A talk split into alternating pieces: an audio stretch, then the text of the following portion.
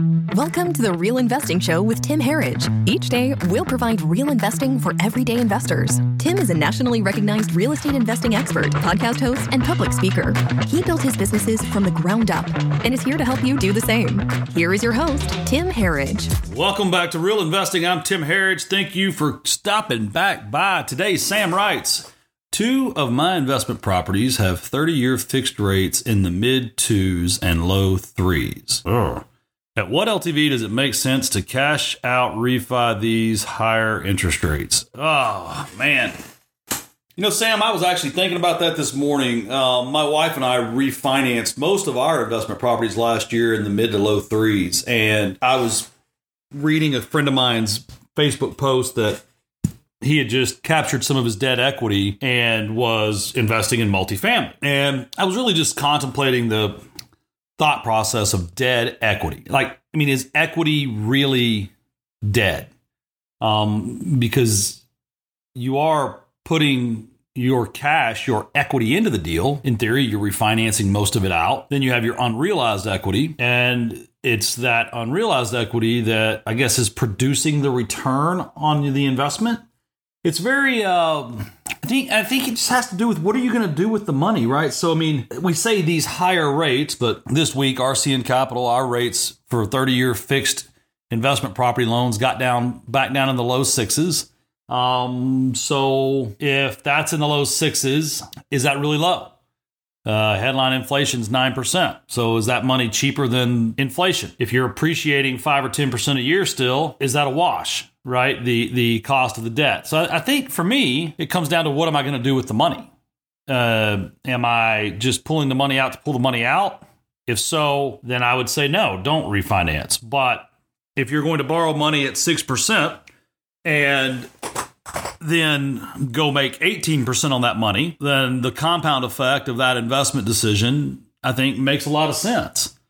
So I, I, I, I try not to answer questions with questions, Sam, um, specifically on this show, but I think it all depends on what you're going to do with the money. I think if you're going to make money, if you're going to invest it into flips or more rentals, if you feel like this is a temporary dip that you could go get a good deal or two and your return is going to be higher than the cost of debt, then yes, I think it's a great time to. Me personally, I try to keep the leverage on my properties not maxed out, but topped out, which we'll say. I think on my portfolio, we run around a 62 or 63% debt average. Um, and there are some that we are thinking about refinancing, but we we rushed to the altar last year when rates were so low. So I think as long as you cash flow, the LTV is a nominal thing, right? Because even if we do experience some value decreases in certain markets and submarkets that we're seeing across the United States right now, I, I don't think we see a real drop in rents. And if we don't see a real drop in rents,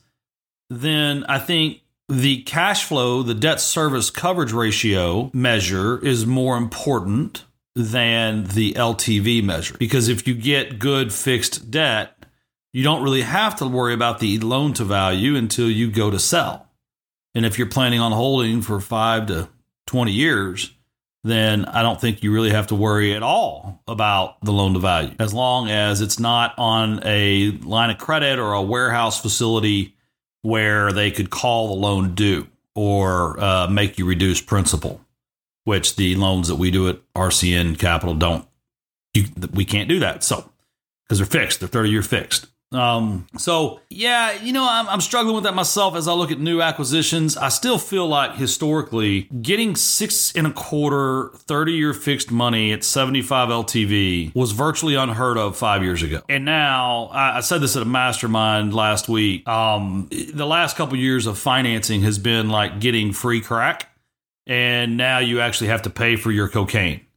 Uh, it's still a good drug. Um, and I don't do drugs. I'm just it's an analogy. Um, but too many people are hooked in, on that crack and they're missing the uh, it, it's psychological, right? So I, I, think it's a good investment as long as you're cash flowing. As long as you're cash flowing, you're making a return. As long as you're making a return, it's higher than the cost of the debt. Then it was a wise decision. So um, I hope that helps. I say go for it, bud. If you've got um, a target investment property, uh, get that dry powder, and um, I think I think the uh, I keep saying I think the market keeps going up. I think we're in a temporary dip, and I feel like rates peaked in June. So that's all I have to say. I hope it was helpful, Sam. Thank you so much for taking the time to write in. If you're listening and you have questions, don't forget hop over to ihavelunchmoney.com and submit your questions. We'll see you tomorrow. Thank you for hanging out with us today on Real Investing. If you have questions, comments, or feedback, please visit ihavelunchmoney.com. Tim can't wait to hear from you. We're always grateful for your reviews, and if you enjoyed this episode, please subscribe and share it with your friends. Remember, the business is the vehicle, not the dream. See you next time. The preceding program is provided for general education purposes only and does not constitute legal, tax, financial, investment, or other professional advice. No information contained in this program should be construed as financial, investment, or legal advice from any individual, author, host, or guest. You should always consult a financial advisor before investing.